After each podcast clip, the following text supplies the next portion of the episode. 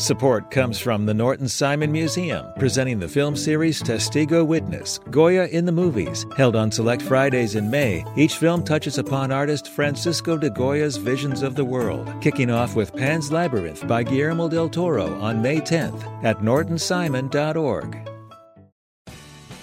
you have the chance to win a spring super sweeps from LAist. Donate $60 for one entry to win a brand new Lexus or $25,000 in cash. Check out all the other prizes too when you donate now at laist.com/sweeps.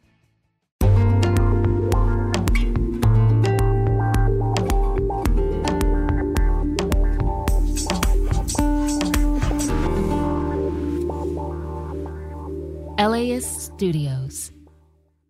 This is How to LA from LAist Studios, the podcast that helps you navigate this city, including your health. I'm your host, Brian De Los Santos.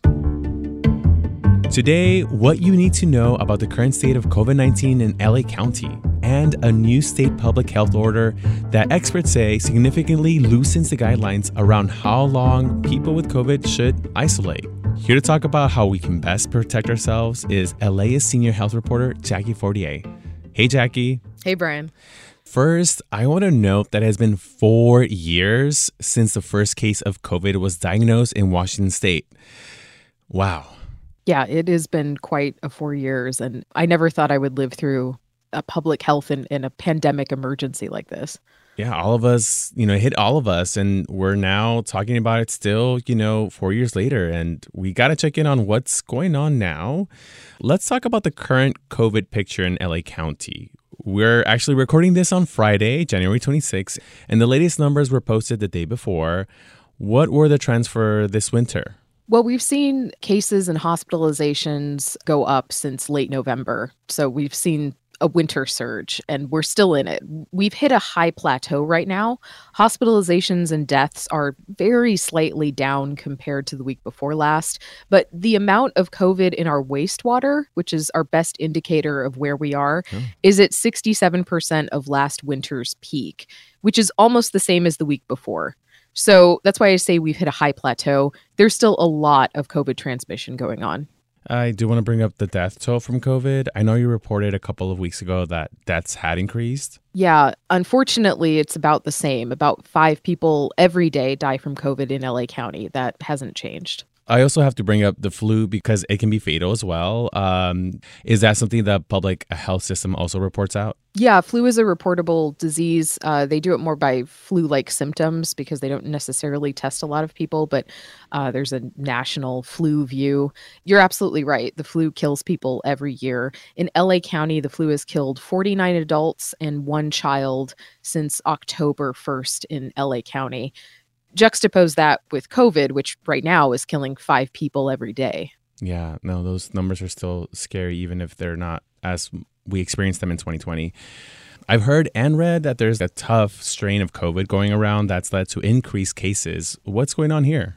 Yeah, so JN1 makes up the majority of cases in the US and in LA County. It's becoming the dominant uh, Omicron subvariant worldwide. But there's not just one subvariant of Omicron, you know, going around. If we back up, the Greek letter idea was great for mm. simplifying things. But we started with four lineages that were called Omicron, and they were all mm-hmm. slightly different. Each of those has continued to circulate and accumulate uh, mutations. So in the past, when one variant has emerged, it became dominant. Uh, if you remember, you know, Delta just yeah. swooped in, and a lot of people got sick we haven't really had this situation with SARS CoV 2, which is the virus that causes COVID, uh, where we had four lineages starting off, each of which is now, you know, mutated into sublineages. They're all around at low levels. If you look at a graph of all of the sublineages that are circulating in LA County that the health department tracks, you'll see a small percentage of each one of them making up cases. So you can get sick from other sublineages of Omicron that aren't JN1. And as we know, there's a lot of respiratory illnesses going around. I got sick the first week of January and it felt like a weird cold, mostly a sore throat, and I did not test positive for COVID. I feel like I've heard the same from a lot of people just around me and on social media. What can you tell us about the different viruses that are being reported here in LA County? Well, we are in the winter respiratory, you know, viral season. So there's the colds, there's flu, there's COVID, there's RSV. Those are just the main viruses. I mean, there's bacteria that can get you sick. There's fungal infections that can get you sick. Um, looking at LA County's numbers, our RSV has decreased. Our flu is on the way down. However, flu behaves a little differently. Flu A uh, tends to peak in January usually, and then we get a little bit of a trough, and then flu B comes up. So we'll see more flu cases probably later on in the season. Uh, and then, of course, there's COVID, but COVID makes up the majority of the hospitalizations. Yeah, people got to be careful out there. There's a lot swirling around in the air. As far as COVID tests go, what's the word on reliability right now and the recommendation on what to do if you do get sick? I'm just thinking about how a lot of people might be testing with kits that have been in their bathroom for a while. Yeah, you can actually take your test kit and then uh, look up a list from either the CDC or from the California Department of Public Health. They both have their own uh, websites. And you can check and see if your test kit is uh, still viable. So there's a, a little code on it that you can just check against that list. That's a good piece of advice. I will make sure to do that when I get home. And we got to talk about prevention. The last time we checked in with you back in October, we were talking about the updated vaccine and the flu shot.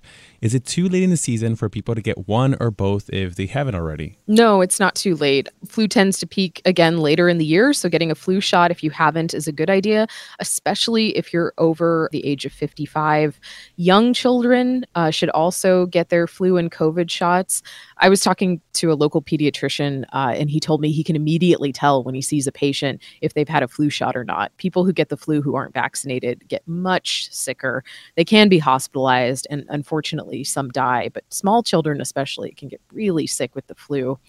The COVID shot is still a good idea for everyone. Uh, the kind of nice part, if you will, uh, about all of the sublineages being related to Omicron is that the shot that came out last fall, and there is only one COVID shot, uh, still gives you some protection against any of the, the subvariants that are circulating.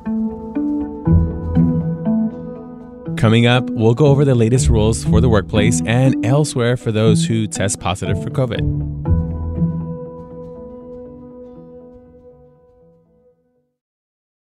Support for LAist comes from Latino Theater Company at the Los Angeles Theater Center presenting American Mariachi by Jose Cruz Gonzalez. It's the 1970s and women can't be mariachis. Or can they? American Mariachi is a feel good comedy about familia, amor, and tradicion that will send your heart soaring and put a bounce in your step with a wave of vibrant, infectious live music. On stage through June 9th, tickets and information at latinotheaterco.org.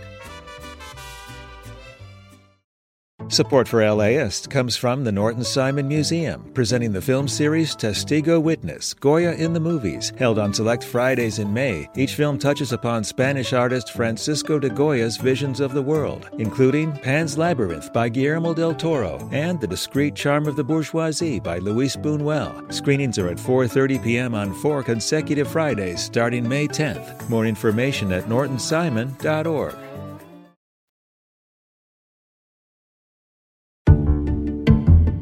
And we're back with the latest senior health reporter, Jackie Fortiér. All right, I kind of want to level set on where we are with the state and local policies because things have changed. There was a recent loosening of state guidelines around the isolation periods, the length of time COVID positive people are advised to stay away from others.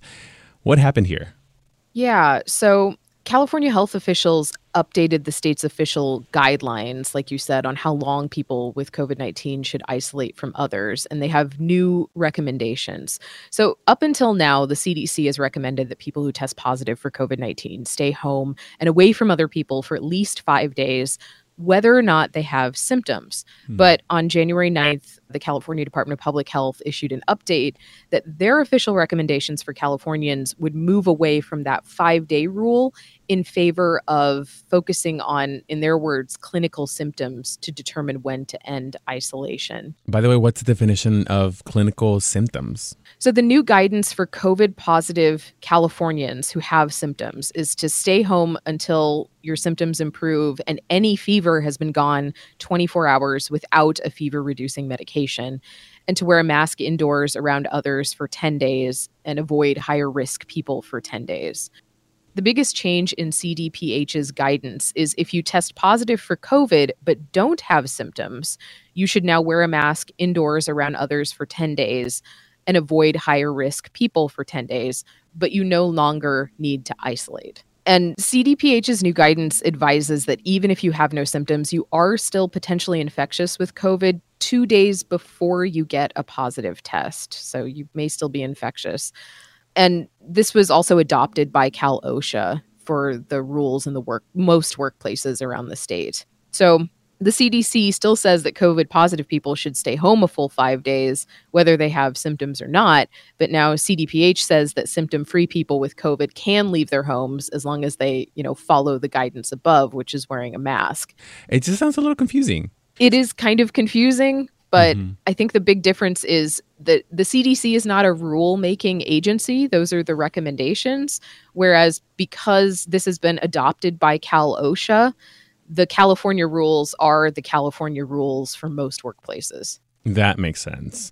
Now, do we know why this recent change happened? The California Department of Public Health is is pretty firm that for California, the time has come to make this change. Uh, they said in their press release that previous isolation recommendations were implemented to reduce the spread of the virus um, when the population had little immunity and led to large numbers of people being hospitalized, uh, dying, and of course overwhelming the healthcare systems. We all remember that. They say we're now at a different point in time with reduced impacts from COVID-19 compared to prior years and that people have broad immunity either from vaccination and or natural infection. And we also have uh, readily available treatments and antivirals for infected people. And I'm assuming LA County is following these state guidelines. Yes, LA County's rules are the same as the state's which kind of makes sense because I was on our website yesterday and I saw this headline LAUSD colon COVID positive students and staff can come to school masked. And I was like, what? Yeah, so LAUSD adopted, and they're one of many school districts. I think Oakland was the first uh, to adopt the same uh, guidelines that were adopted by uh, Cal OSHA and came out of CDPH that we just talked about. So, students and staff in LAUSD who test positive for COVID but don't have symptoms are no longer required to stay home, but they will have to wear a mask at school for at least 10 days. And we have talked about masking quite a lot with you. What are the masking policies nowadays? It kind of depends on where you are. First of all, anyone can mask if they want to. An employee mm-hmm. can't be ordered to take a mask off in California. Uh, that's a state law. That's actually uh, not true in most states. Interesting. If you're a healthcare worker in LA County, you have to mask in patient areas for the time being because we had such high hospitalizations. That will stay in place for probably another couple weeks. Uh, it, that varies based on county to county, though. But because in LA County our hospitalizations were so high, they ordered um, healthcare workers to wear masks. Yeah, I feel like every time I visited like physical therapy or any of the clinics, I would just mask because I felt like that was the requirement, and they also provide masks at the clinic. So um, just to to note that. Well, and the reason for that is that a lot of people who are immunocompromised or elderly are seeking care at healthcare facilities, mm-hmm. right? And of course, there's a lot of people who are there who may be infected uh, with COVID. Uh, and don't know it. That's why they're there to get treatment. Mm-hmm. So the the purpose in masking in healthcare facilities is to try to keep people who are very vulnerable. You have to go to the doctor um, to keep them from getting sick in that in that space. Yeah, it's part of being good to your own communities. In closing, COVID is still spreading. Uh, there's the flu and other respiratory illnesses that we talked about. What should people be most mindful of just to kind of stay healthy right now?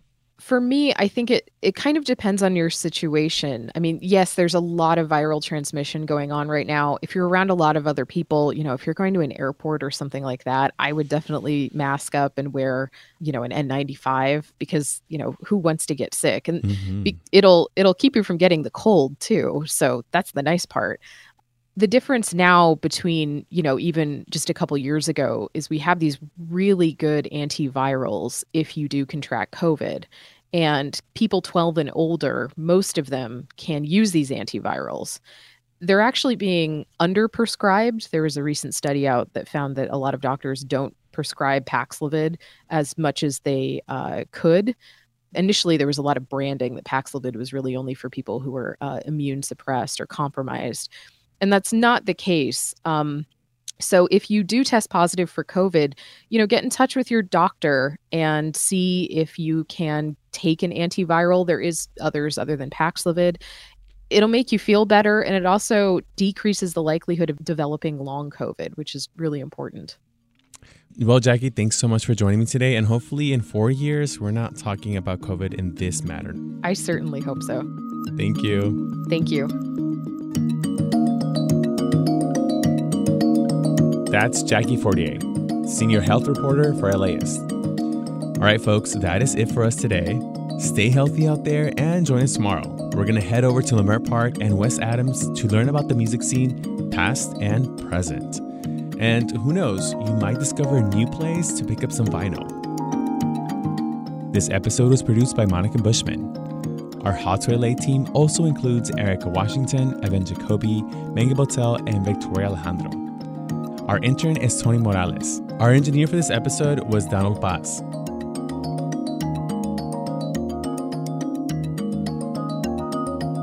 Support for this podcast is made possible by Gordon and Donna Crawford, who believe that quality journalism makes Los Angeles a better place to live.